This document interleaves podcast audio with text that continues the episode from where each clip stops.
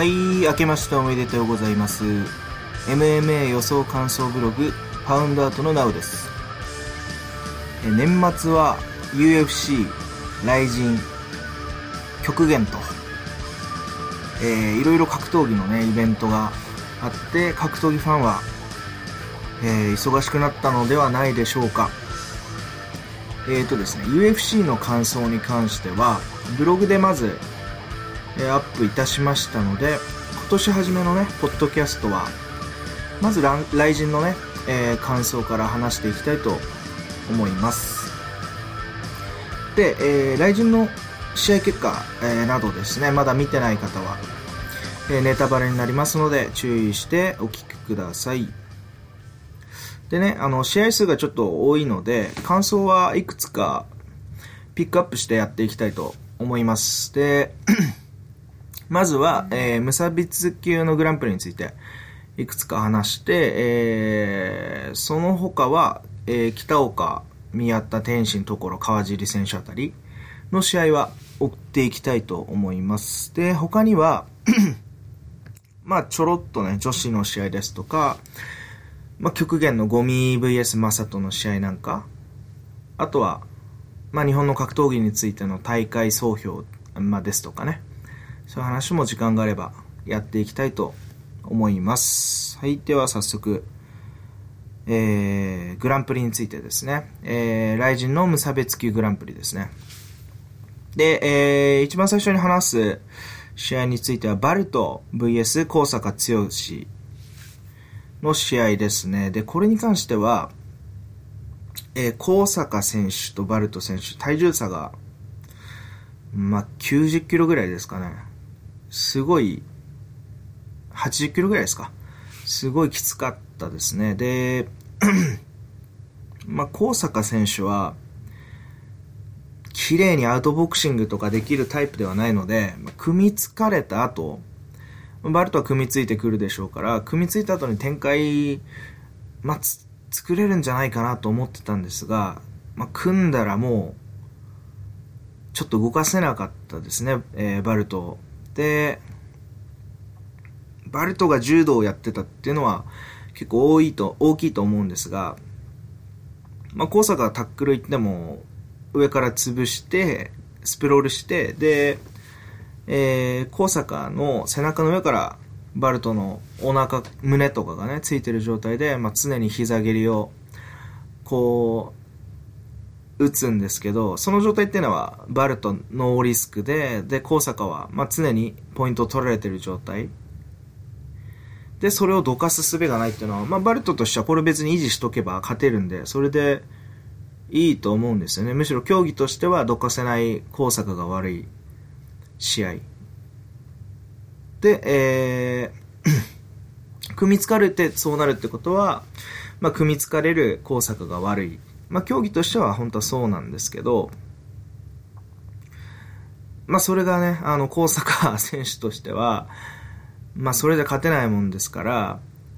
いや、もう殴ってこいっていうふうに 言って挑発したんですけど、まあ、バルト挑発乗らなかったですね。結構、まあ、クレバーな戦い方だと思います。で、これに関して会場から、まあ、ブーイング来るん、来たんですよね、バルトに対して。何やってんだよ、みたいな。ただまあまあ、それはしょうがないかなという、体重差マッチで、で、寝技が強い方が勝つん、うん、安全に勝つとすれば、まあそういう感じになってくんじゃないでしょうかね。まあブブーイングするのは当然ね、あのーつまんねえ試合だったらね、別に全然お金払って見に行ってるんでね、もうそんなのはどんどん飛ばしていいと思うんですけど、で、バルトもその後に、お客さんじゃあ、やってみてくださいよ、みたいなことを言ったんですよね。そうすると、まあツイッターなんか見てると、いや、それはないんじゃないみたいな、えーリアクションをしてたんですが、まあどんどんね、煽ってくれれば盛り上がると思うんでね、えーバルト選手は、まあ確かに試合はね、あんま面白くなかったですね。ただ、まあまあ、賢い勝ち方で、で、勝てたんでよかったんじゃないかなと思います。はい。で、えー次の試合ですね、行きたいと思います。えー次の試合はミルコ・クロコップ VS キング・モーですね。で、この試合は、試合前のオッズを見ると、1.4倍でも、キングモー。で、ミルコには3倍ぐらいオッズがついてたんですよね。はい。で、僕も事前にツイートしたんですけど、ミルコがもう全然勝つと思ってたので、あ、このオッズいいなと思って、あの、ベットしようとしたんですけど、そのね、あの、オッズを公開してるブックメーカーに僕入金してなくて、ベットできなかったんですよね。入金するのはちょっと時間がかかるんで。はい。で、その理由に関してなんですけど、ミルコって全盛期過ぎたみたいな印象が皆さん、皆さんっていうかそういう印象があるっていうふうに、えー、っとですね、そうやって意見をね、あの、インターネットとか見てるとたまに見るんですけど、あの、UC 辞めるぐらい、2015年、ん ?2016 年ぐらいでしたっけ？去年か一昨年に辞めちゃったと思うんですけど、その辞める直前ぐらいが一番強かったと僕は思うんですよね。で、まあ確かに反応とかは華麗で遅くなってるんですよ。あの、まああの、スリップして左ストレートをカウンターで、まあバンダレーとかにね、パーンって当ててた時とは反応が遅くなってて、で、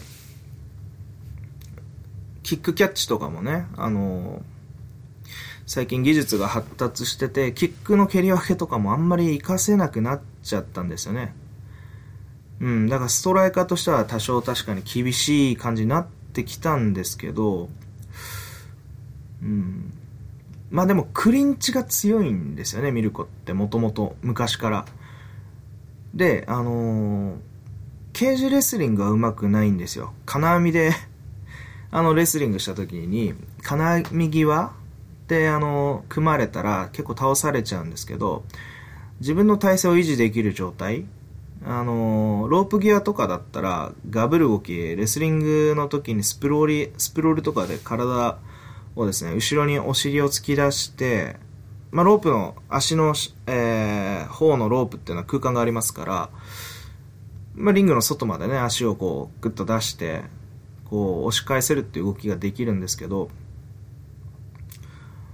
ロー、うん、リングの方がなんかミルコはレスリング強いイメージありますね。で、結局ケビン・ランデルマンですとか、マーク・コールマンとかは、あのー、簡単にヒョードルをテイクダウンしてましたけど、ミルコはテイクダウンされたことがないんですよね、彼らに。うん。で、コールマンなんかはヒョードル以外にもショーグンとかも全然テイクダウンできるファイターなんで、結構昔の話ですけどね。まあ、昔からミルコはクリンチ悪くなかったんですよね。ジョシュとかにも負けなかったですし。で、もう、キングモーに関しては、体重差がもう全然10キロぐらいあって、ただでさえクリンチ強いミルコが、レスリングとかも強くなってるミルコが、10キロ軽いモーにテイクダウンされないだろうっていうふうに僕は考えたんですよね。さらに、モーに関してなんかは、あの、石井選手と戦ったばっかりですしね。うん、そういうふうに思ってたんですけどね。で、まあ実際1ラウンド、確かにね、キックキャッチで倒されちゃったんですけどね。あの、ミルコガードポジションうまいですね。あんまり打撃もらわないですし。で、寝技もなんか、やっぱりずっとキッカー、キックボクサーのイメージがあるんですけど、すごい上手いんですよね。あの、ジョシュ・バーネットとか、ガブリエル・ゴンザーガとかのガードトップから普通にパウンドと KO を奪ったり、はい。もう、ジョシュなんかはね、あの、マウントトップとかでキープされるぐらいですから、強いんですよ、ミルコ。で、そこでもまあ危なげなかったと、そこまで。で、2ラウンドに入ると、まあ、キックキャッチ、まあ、キック出さなければね、あの、キャッチされないですから、普通に、あの、ディフェンスしながら、テイクダウンほとんど、テイクダウンをほほとんど防いじゃうと、まあ、タックルに行けないモーが、まあ、パンチとか出すしかないんですけど、まあ、それも対応できるんで、ミルコ普通に、あの、打撃、カウンター打つぞっていうプレッシャーで追い詰めて、クリンチから、まあ、アッパーなんかでね、えー、KO しましたね。で、結局ね、やっぱクリンチが強かったですね、ミルコ。うん。まあ、少なくともあの反応は衰えてる確かに衰えてるんですけど、まあ、パワーに関しては一切衰えてないんじゃないかなと思います。まあでも大体選手、そうですよね。ヘンダーソン、ダン・ヘンダーソンとか、まあ、あのランディ・クートゥアとか、そうでしたけど、まあ、スピードとか反応は多少ね、華麗で落ちるんですけど、パワーはあんまり落ちないですね。あの、皆さん。まあ、筋トレとかはね、華麗、年取ってもすごい筋肉つくって言いますしね。はい、ちょっと長く喋っちゃいましたね。で、その ミルコとバルトが、えー、2日目に戦ったんですけど、まあ、ここもクリン、ミルコのさっき言ったクリンチが、クリンチの強さが出た試合で、高坂なんかはもう、あの、バルトのクリンチ、まあ、80キロ、80キロの体重差をどうしようもなかったんですが、まあ、ミルコはちゃんと対処できてて、そうですね、まあ、首の間に肘とかをこうねじ込んで組みつかせないようにしたりね、まあ、それに関しては結局バルトが組みつけちゃうんですけど、まあ、わずかな空間を見つけて膝にええー、あすみません。お腹にね腹に相手の腹に膝を突き刺してミルコが KO 勝ちと。で 相撲取りのねボディボディを効かすってのはやっぱすごい威力ですよね。ちなみにあのエピソードがあって、あるエピソードがあって、あの、ドジュニオル・ドス・サントスとミルコが昔戦った時に、ドス・サントスはミルコの蹴りがものすごい痛くて、驚いたと。驚い、驚くほど強かったっていうね。まあ負けちゃったんですけど、まあそういう逸話がありますね。まあちょっとミルコベタ褒めなんですけど、僕すごくミルコが好きなんで ええ、この後の試合もちょっとベタ褒めしていこうかなと思います。で、えー、その決勝戦の相手がアミール・アリアック・バリだったんですよね。で、彼の1日目のあの、ヒース・ヒーリングと戦った試合は、あれは、すいません、ヒーリングがすごく良かったですね。ヒーリング結構あの、ブランクがあって、120キロぐらいですか？ブヨブヨで出てきたんですけど、お腹もタプタプして。でやっぱ動き遅かったですね。距離感とかもめちゃくちゃであの全然殴れないんですよ。なパンチも遅いし。殴っていっても全然こう距離感が合わずにこうすぐ組まれちゃうんですけど。で組まれたら有明バリすごいもんであのあのでかいヒーリングをね投げ飛ばしながらある程度コントロールもしてたんですけどまあ、それにもめげずね、えー、アミール・アレアックバリが、えー、ガス欠、えー、するところをヒーリングは引かずに、まあ、殴っていったっていう試合だったんですけど、まあ、ちょっとね、あのー、いかんせん動き良くなかったですね。でもすごく感動しました。で、そのアリアックバリとミルコの決勝だったんですけど、もうこれはもう全然もう以上に楽で、あの、楽な試合で、テイクダウンディフェンスがあるんでね、あの、普通に、テイクダウンをディフェンスして、まあ、例えばね、あの、アリアックバリの方が、レスリングの実績が、もうよりも、あったとしても、レスリング単体の技術で強かったとしても、まあ、要は打撃との、あの、連携がないんで怖くないんですよね。アリアックバリ全然経験少なくて、まあ、打撃もね、そんなに迫力がなかったですから、ジャブとか、もう、なんですかね、単調なんですよね。なんで、まあ、ミルコが、その、打撃と、レスリングの動きを見あの見切るのが簡単で、まあ、テイクダウンディフェンスいくつかすると、まあ、モー戦と一緒で、アリアックバリが、まあ、タックルいけなくなって、まあ、ジャブとか突き出してたら、まあ、反応の悪いミルコ、もう反応がちょっと悪くなっちゃったミルコでも、ジャブを何回か見たら、それに左フックパコーンと合わせるのはもう本当に余裕でしたね。それで、うん、KO 勝ち。なんか貫禄勝ちという感じですね。まあ、ミルコは、うん、普通に自分の試合ができたっていう感じだと思いますね。別に衰えた感じはないです。さらに根性でもぎ取ったっていう感じじゃなかったですね。実、あの、ちゃんと実力で、あの、まあ、王者取ったんじゃないかなっていう印象です。で、アリアックバリはすごいレスリングやっぱいいんですけど、打撃磨かないと今後はきつそうな印象ですね。まあ、磨かないとしたら、テイクダウンは結構いけますから、テイクダウン絶対にテイクダウンして、必ずサブミッションを奪うっていうぐらいの決定力がないときついと思います。グランプリに関してはこんな感じでしょうかね。はい。では、えー、シングルマッチ話していきたいと思います。で、1日目は、もうなんといっても北岡悟選手 VS ダロン・クルックシャンク選手でしたね。いや、北岡選手がすごかったですね。うん。何がすごかったかって、あの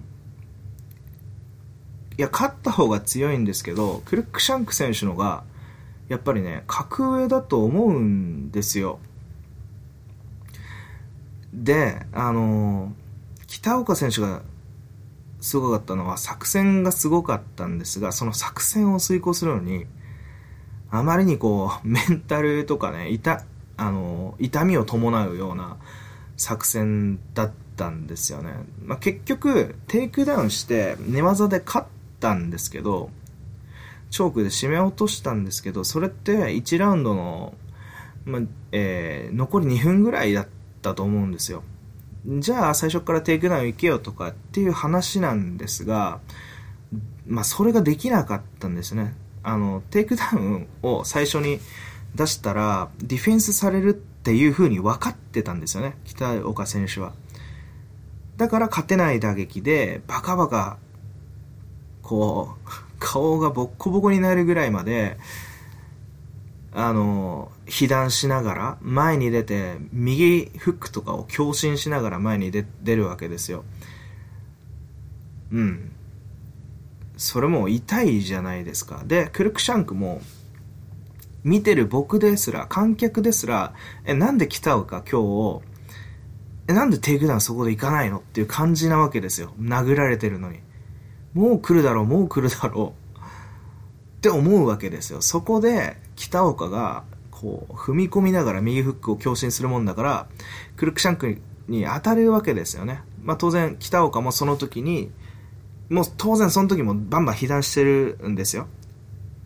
それでも行くからクルックシャンクが、もうこいつは今日打撃で来るんじゃないかなっていう風にちょっと思うわけですよ。そこで最後の最後にタックルを仕掛けた。すると成功したっていう。その布石がね、ものすごい長くて、ものすごい痛い。しかもそこには KO 負けのリスクもある。そこを行かなければ勝てないっていうのを分かってて、そこを実践するっていうのは、恐るべきメンタルと、うん、その、クレバーさ。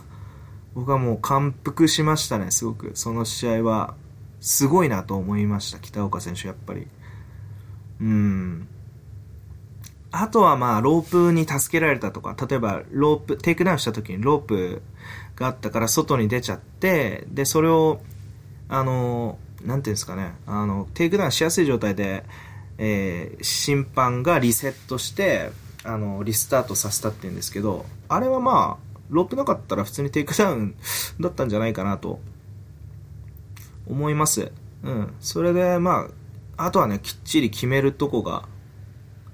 すごいですよね。きっちり決めきるところが。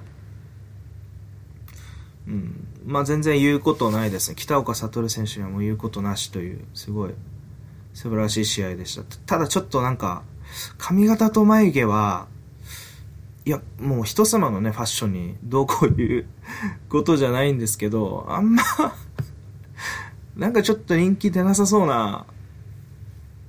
ァッションというかスタイルっぽいですよね。もうちょっと普通な方、僕、北岡選手、インタビューとか話されてる時は、すごく丁寧で、しっかり受け答えされて、結構、あの、知的な感じなんですよね。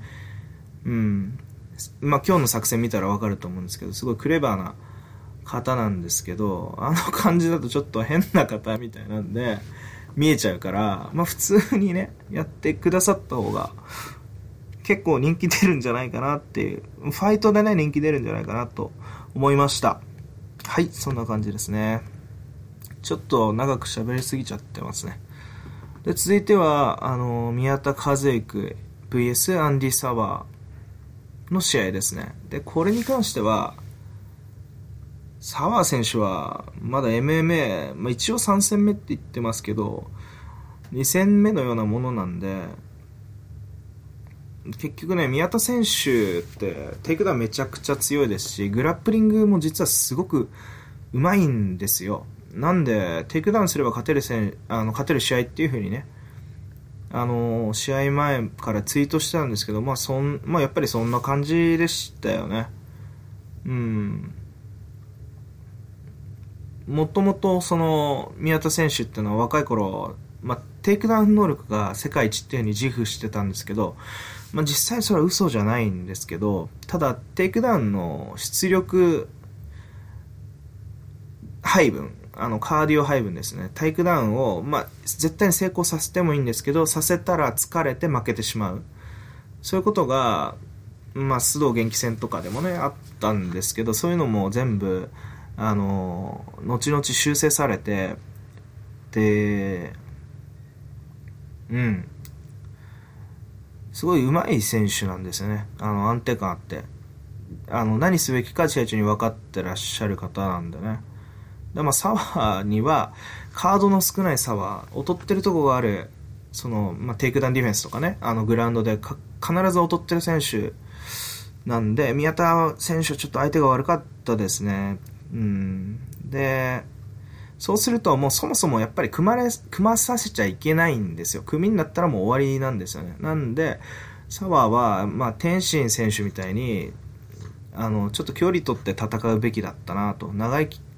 打撃をやるべきだったなと思うんですけど、うん、どうもね、キックボクサーで、サワー、めちゃくちゃ足、フットワーク使って戦うタイプじゃなかったっぽいんでね、うん、ちょっと、この試合見るとね、きついような気がします。まあ、ミルコなんかもね、あの、キックボクサー出身ですけど、トップキープしたり、あの、テイクダウンできるようになるまですごい時間がかかったんで、まあ、サワーも、うん、充実とかレスリングね、ずっと練習していけば、もしかしたらね、開花するかもしれないですけど、まあ、年齢も年齢ですしちょっときついんじゃないかなと思いました。はい。で、ちょっと、えー、名前が出ましたが、続いて天心選手。那須川天心選手ですね。これは1日目と、まあ、2日目、29日と31日で出てましたね。え、相手が1日目はニキータ・サプン選手。はい。もうね、天心選手はね、僕もちょっと興奮しちゃって ツイートでちょっと、ツイッターではしゃいじゃったんですけど、みんな見たみたいな感じで、はしゃいじゃったんですけど、もうちょっと天才なのかなっていうふうに思いますね。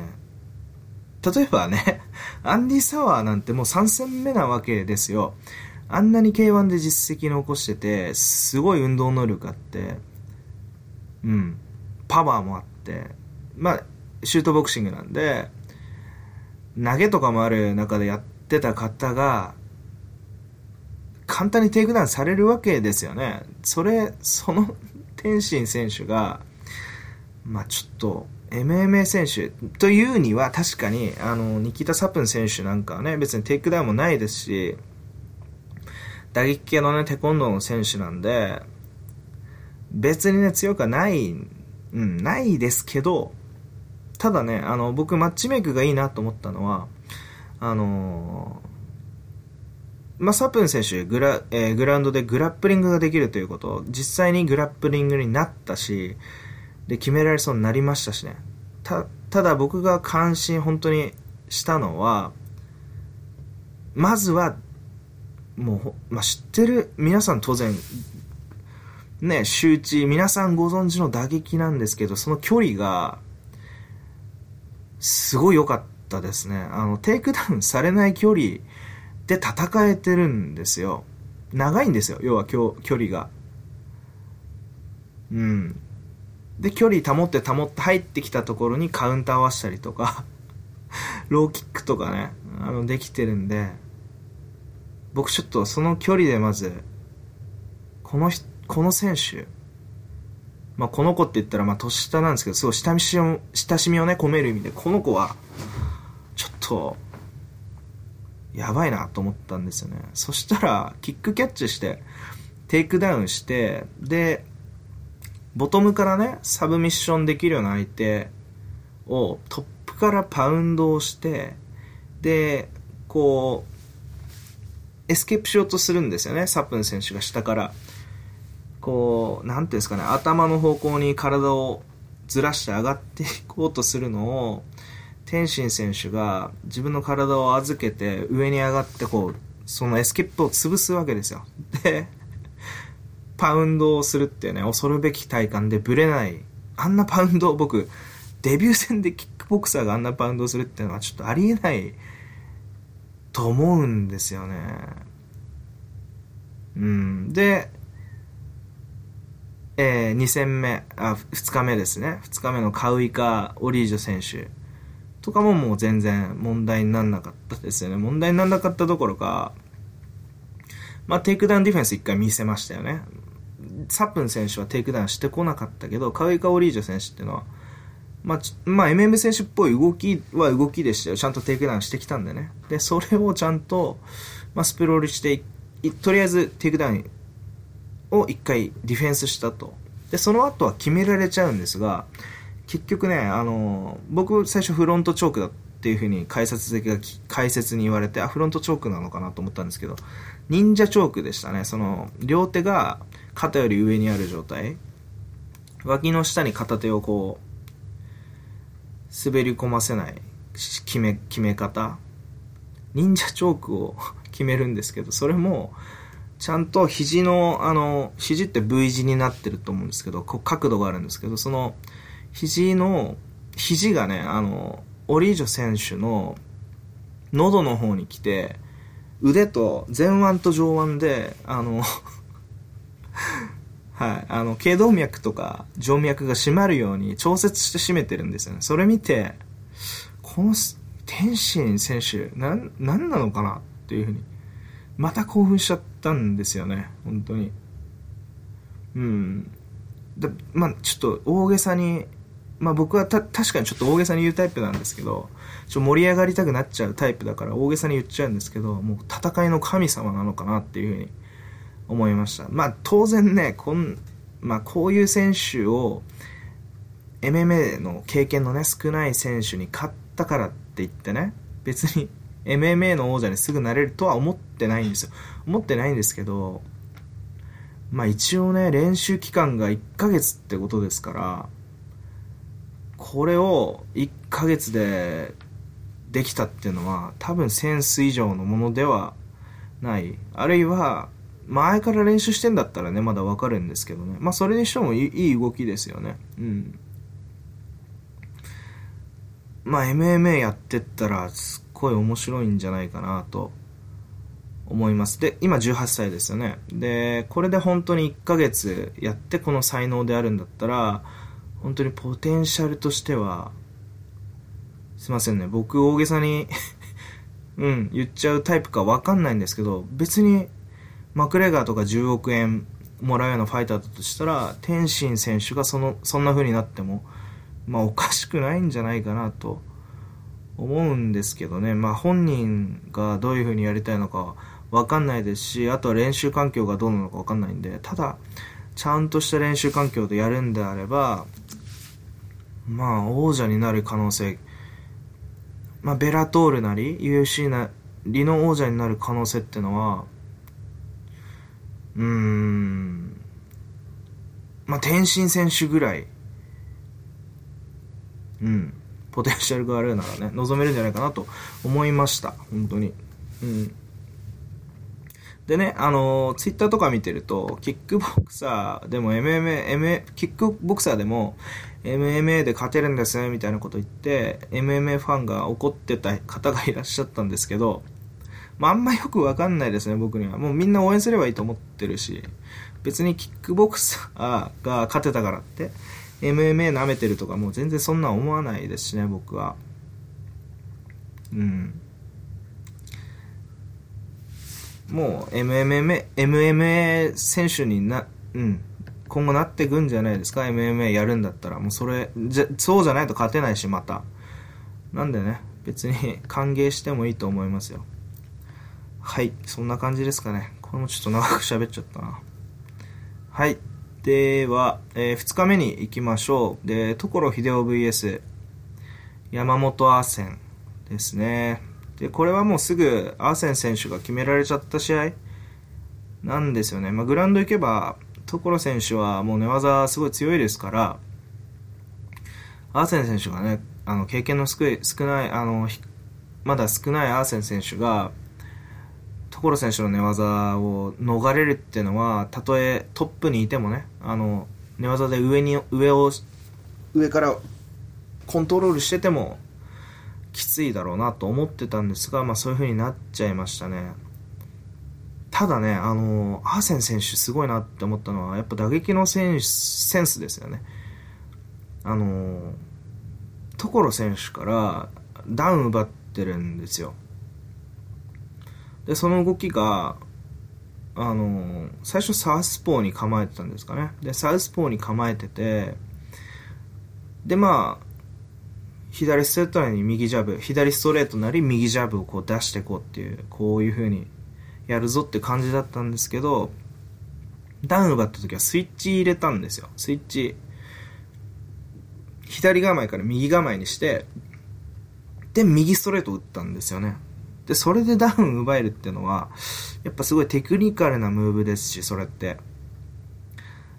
うん。で、所選手聞いた、聞いてダウンしたっていうのはね、やっぱすごいですよね。まあそこからきっちり決めるのがね、所選手がうまいところなんですけど、まあアーセン選手は、うん、それこそね、あの、これで、こんなんでね、所選手に勝てるって思ってる方が多分ちょっともしかしたらね、舐めちゃってるって思っちゃうかもしれないんで、むしろ、勝てなかったらセンスないっていう風に思わずに、いや、すごいセンスあって、これから頑張っていこうって思ってほしいですね、本当に。あと感動したのは、所選手のマイク。あの、この間ね、あの、レギレミギュース・モリカ・ビュチス、ビュチスっていうね、昔、まあ、マサトともやった選手、すごい強かったっていうか、すっごい面白い試合する選手だったんですけど、その方が亡くなってしまって、その試合、あの、そのことにね、ついて触れて、まあもう40近いけど、格闘技をね、やめらんない理由がどんどん増えていくっていうふうに所選手が言って、まあ結構控えめな感じで言って、僕はすごく感動しましたね。で、その後に、まあキッド選手にね、あの、挑、挑戦したいっていうふうに、えー、所選手が言ったんですよね。で、キッド選手もこう手を挙げて答えてはいたんですが、とりあえずね、UFC と契約してるんで、独占契約だから MMA の試合はまあ、UFC からね、リリースされない限りはできないんですけど、うん。試合したらね、なんか所選手がもう勝、絶対勝って、キッド選手が、あの、もう衰えてるから負けちゃうみたいな予想する方もいたんですけど、僕は全然そうじゃなくて、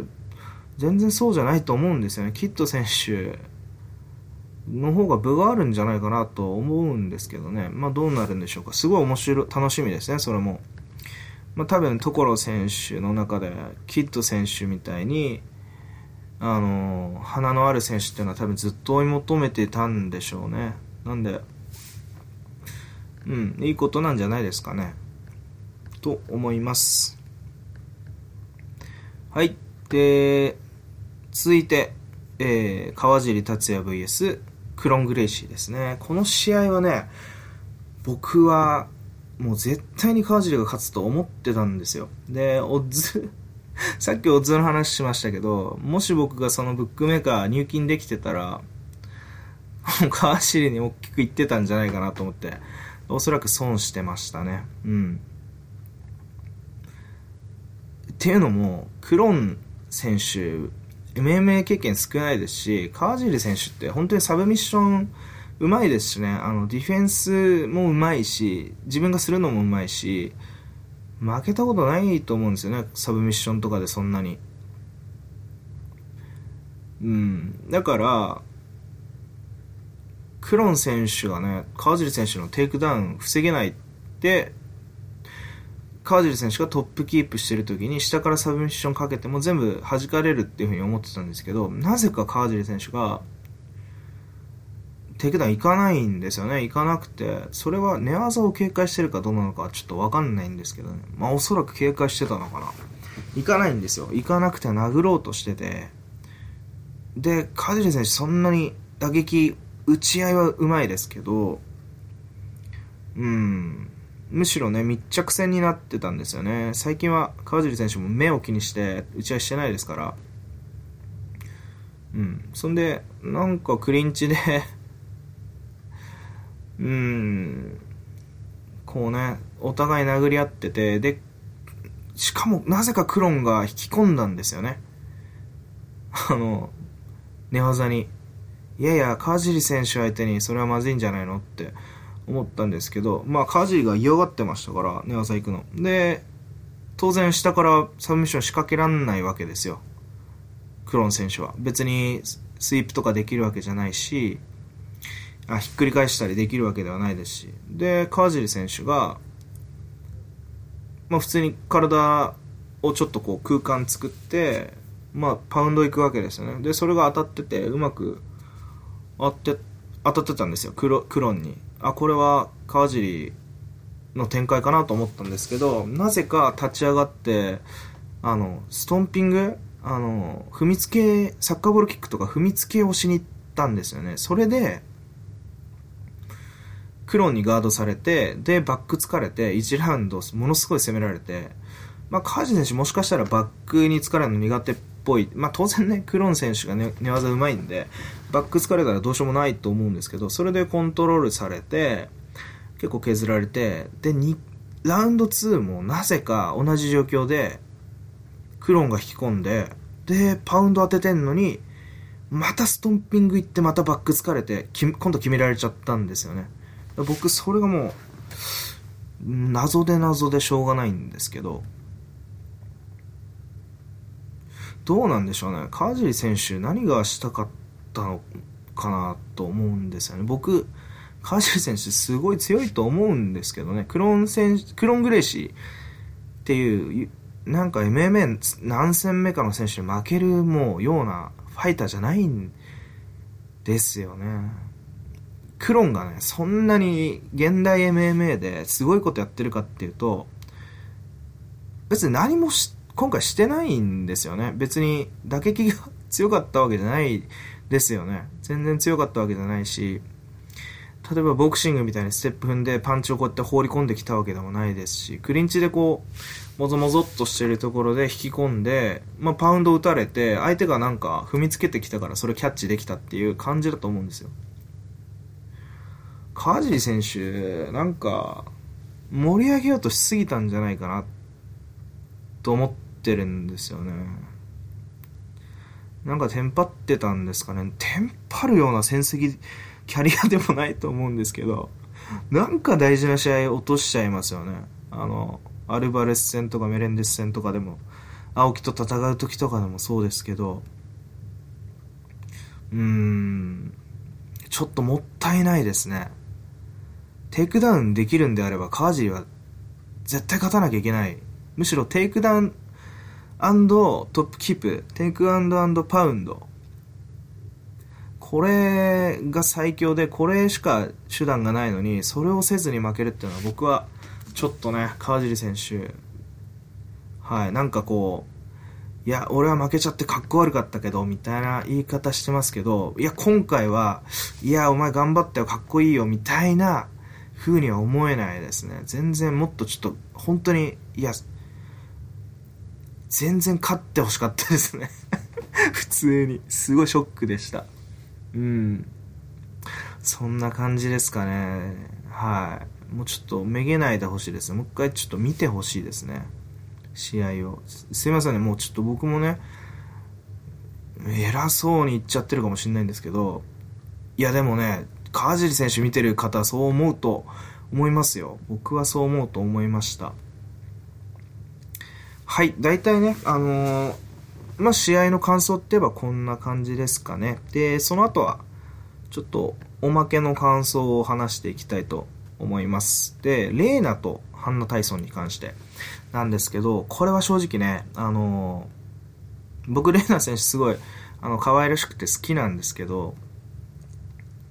これはまあ MMA の試合ではなかったですね。寝技もないですし、うん、ハンナ・タイソンが寝技むしろ嫌がってましたから、まあ普通に、あの、レーナがキックで勝ったっていう感じ、印象ですね。うん。そうですね。これどうすればいいんでしょうね、こういう試合は。そのレーナに今後本格的な MMA をやってほしいんであれば、やっぱ MMA ファイターをちゃんと連れてくるのか、まあ、ヨシンバそれを負けたとしてもね、まあ、乗り越えてもらえないことには、MMA 発展していかないですからね、すごい難しいと、うん、思います。で、すみません、ちょっと余談なんですけど、ツイッターでフォロワーの方が、すごい面白い方がいらっしゃって、その方が、ライジンの、あの、女性ファイターの格付けやってらっしゃったんですよね。あの、ルックスのそれで、あの、S クラスが山本美優選手。まあ僕も全く異論ないんですけど、このハンナ・タイソン選手は A ランクで、レーナ選手が B ランクっていう風になってたんですけど、レーナ選手はもっと可愛いんじゃない？ないんですか？皆さん どうなんですかね？結構周りの方に聞くと、すごい好みが分かれそうなルックスっぽいですね。すごい。すいません、ちょっとアホっぽい話をしちゃいましたはい、続いての試合参りたいと思います。で、あと、ギャビー・ガルシアと堀田恵美子。はい、僕はギャビー・ガルシア、あの、結構好きなんですけど、これ、堀田恵美子選手、49歳で、あの、体重差もあって、あの、死んじゃうんじゃないかなと思いましたね。ちょっと怖いですね。ライジンも、あんまこういう試合は組まない方がいいんじゃないですかね。あの、単純に倫理観として命が、命って大事ですよね、すごく。そういうふうに思いました。うん、堀田選手、仕事だからね、受けるんでしょうけど、危ないんじゃないかなと、うん、思いましたね。で、その後に、あの、神取忍選手が出てきて、で、ギャビガルシャに、おめえ今度やるぞみたいな、こう、手を俺とお前でっていう感じ、まあ俺って言ってもね、あの方女性なんでね、私とあなたとっていう風に指を差し合うんですけど、ただ、ガルシア本当に、もう普通にいい子なんで 女の子、ちょっと内気ぐらいの結構普通の女の子なんで、ありがとうみたいな感じで、堀田選手と挨拶してる時に、なかなかね、ギャビガルシアがこうガッと来ないんで、カンドリ選手も途中で、おっつって、まあありがとうな、みたいな感じになっちゃってたんですよね。まあそれも ちょっと面白かったんですが、そっからなんか、新たに、あの、ちょっと背の高い、僕すいません、名前失念しちゃったな。あの、ちょっとなんか屈強そうな女の、ね、あの、外国人の方が上がってらっしゃって、来てらっしゃって、で、ギャビーに挑戦ね、世界一強い女は私だよみたいな感じで、こう、挑発するわけですよ。で、そこで、ガーッと言って、こう、なんかギャビとこう盛り上がるんですけど、で、そこでカントリーが、こう、入っていくわけですね。いやいや、こう、こうガンガンガンガンアピールしていくわけですよね。まあ、それもちょっと、うん、MMA 競技ですからね、その、演出っていうのと、またね、あの、うん、その線引きが難しいですよね。僕はちょっと茶番っぽく見えてしまって、これがね、続くんであれば、こういう風な盛り上げ方しかできないんであれば、まあ、見なくなっちゃうと思うんですよね。僕はね。あんま好みじゃないっていうか。うん。そう思いましたね。ただ、その白、なんかこう、途中でこうなんか乱入してきた女の人にカンドリ忍が、ちょ、お前誰だよみたいにマイクしてたのは、まあちょっと本当笑っちゃいましたね。あれは面白かったですね。すごく。まあそんぐらいですかね。うん。はい、続いて第3試合、ま、桜井マッハ、第3試合じゃないですね。えー、桜井マッハ隼人 VS 坂田渡る選手。うん、これも、あの、実力差がありすぎて、ちょっと危ない試合だったんじゃないかなと思います。こういう試合を組んじゃうと、まあ、事故が起こる可能性があると思うんですよね。なんで、あんまりね、うん、こういうあの一方的な試合は、まあ、高田さんとかは男だったみたいな感じで、あの、締めくくってますけど、まあ、みんな男だし、戦ってる人は。その、なんていうんですか？あの、男性選手は、こう、プライドをかけて戦ってますし、人生もかけて。当然、女性のファイターだって、あの、武田けしくね、人生をかけて戦ってますしね。だから、うん、まあ、事故起きちゃうんでね、ちょっと気をつけてほしいですね。そういうことをやるともう、全部終わっちゃいますからね。ちょっと、この試合もあんまり盛り乗れなかった試合ですね。で、最後に、えー、ゴミ VS マサト選手。ゴミ選手 VS マサト選手なんですけど、これはまあ、ライジンじゃなくて、TBS の極限でしたね。これもちょっと、あの、時間が、あの、ちょうどね、その時間何の試合もやってなかったんで見れたんですけど、まあ、ゴミ選手良かったですよね。で、パンチャーなんで、あの、手も長いし、あの、当てるのやっぱ上手いですね。そんな速度があるわけじゃないんですけど、正人選手みたいに。全然当ててましたし、ただ、あの、グローブ多分14オンスとかなんですよね。あの重さ見てると、大きさとか。当然あの、UFC と独占契約ゴミしてますから、エキシビジョンでしか出れませんから。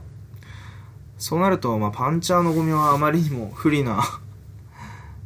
ちょっとルールだったんじゃないかなと思います。そうじゃなくてもね、キックで上がる以上、マサトが、まあ、勝って叱るべきなんですけど、まあちょっと、ワンチャンスもね、あのー、14オンスだと、KO 威力落ちますから、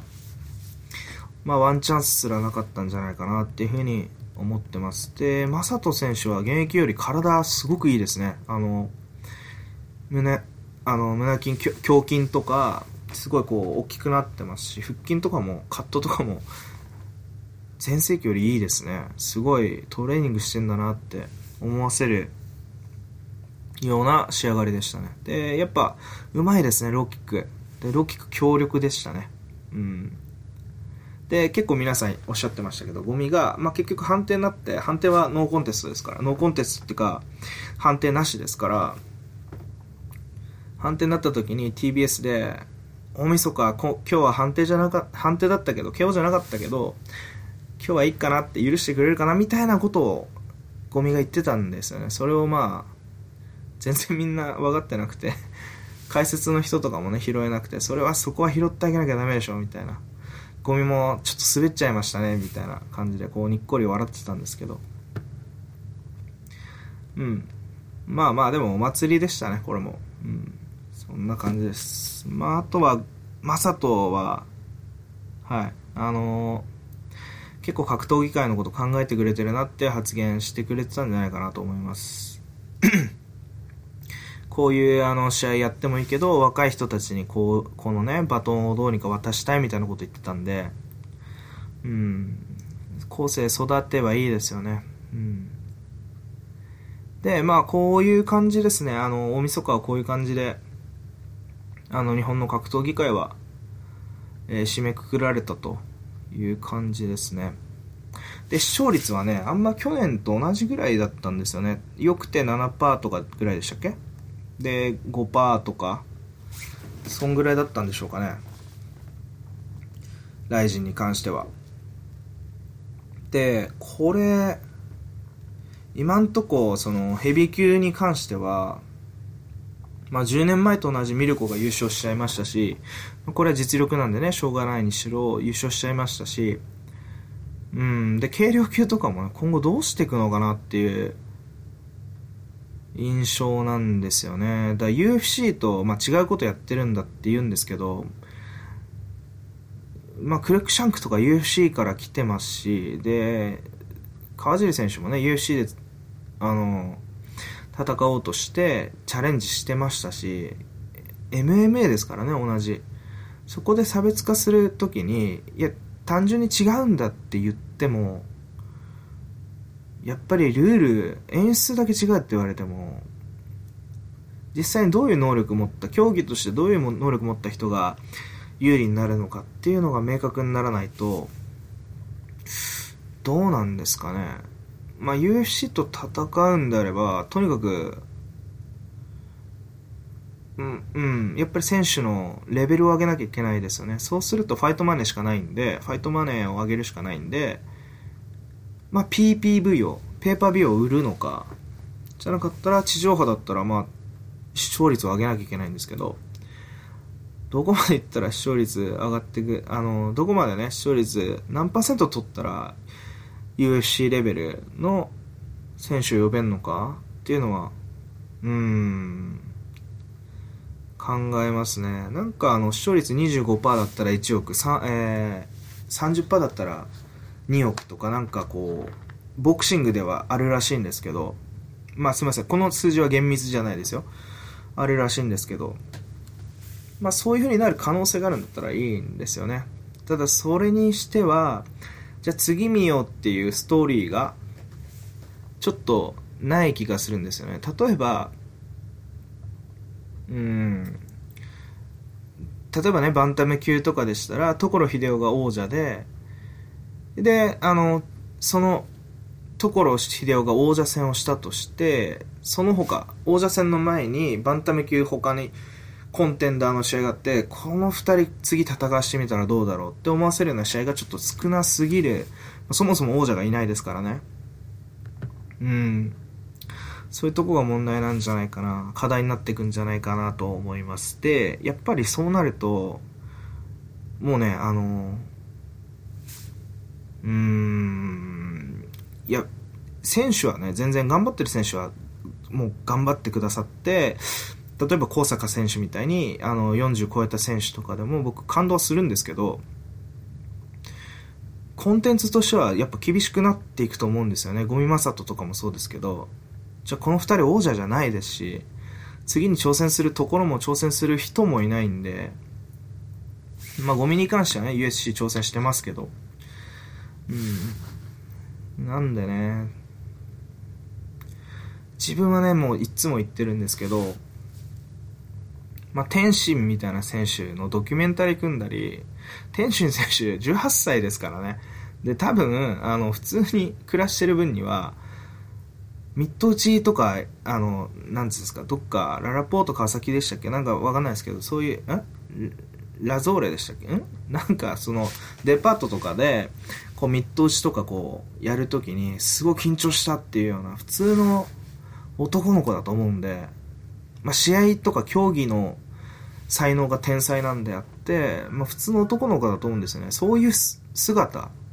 とかを見せてあげて、どういうふうに過ごしてて、でも普通の人が格闘技にハマってると、そういう男の子が。なんで格闘技こんなにハマって、こんなにが痛い思いして頑張るんだろうっていうのを、密着して見せてあげれば、見るんじゃないんですかね、みんな。面白いですよね、そういうのって。僕は格闘技ファンだから、もうそんなのめちゃくちゃ見たいですけど、うん、見れ、見せてあげればいいと思うんですよね。僕のあのフォロワーさんに、あの、フォロワーさんって僕がフォローさせていただいてるぐらいなんですけど、あの、バリトゥドジャパン VTJ の、あの、田丸匠選手みたいな方いらっしゃるんですけど、まだ二十歳ぐらいで、もうね、すごい、ファイトとかすごい根性あるんですよね。ああいう方とか、あの、しかもすごいいい方なんですよ。で、そういう方とか、ドキュメンタリーしたらいいんじゃないかなと本当に思います。だってタフとかもね、そうじゃないですか。みんなこう、UFC 目指す若手選手をこう、放り込んでドキュメンタリー見して、で、その決勝以降は有料で見せますよみたいなね。で、コーチした選手もトップファイターで、もっとその選手たちの上にすごいファイターがいて、有料で見れますよっていうね、そういうのをマーケティングみたいなのやっていかないと、まあ、なんで僕がね、マーケティングみたいなこと 話してんだろうって感じですけどね。はい。そんな感じですかね。はい。今後期待してます。でも、うん、やっぱりね、あの、試合、大臣の大会前は、そんなにね、すみません、ちょっと話長いですけどね、ちょっともうちょっとだけね。来人の大会前は結構あのね、あんまり来人、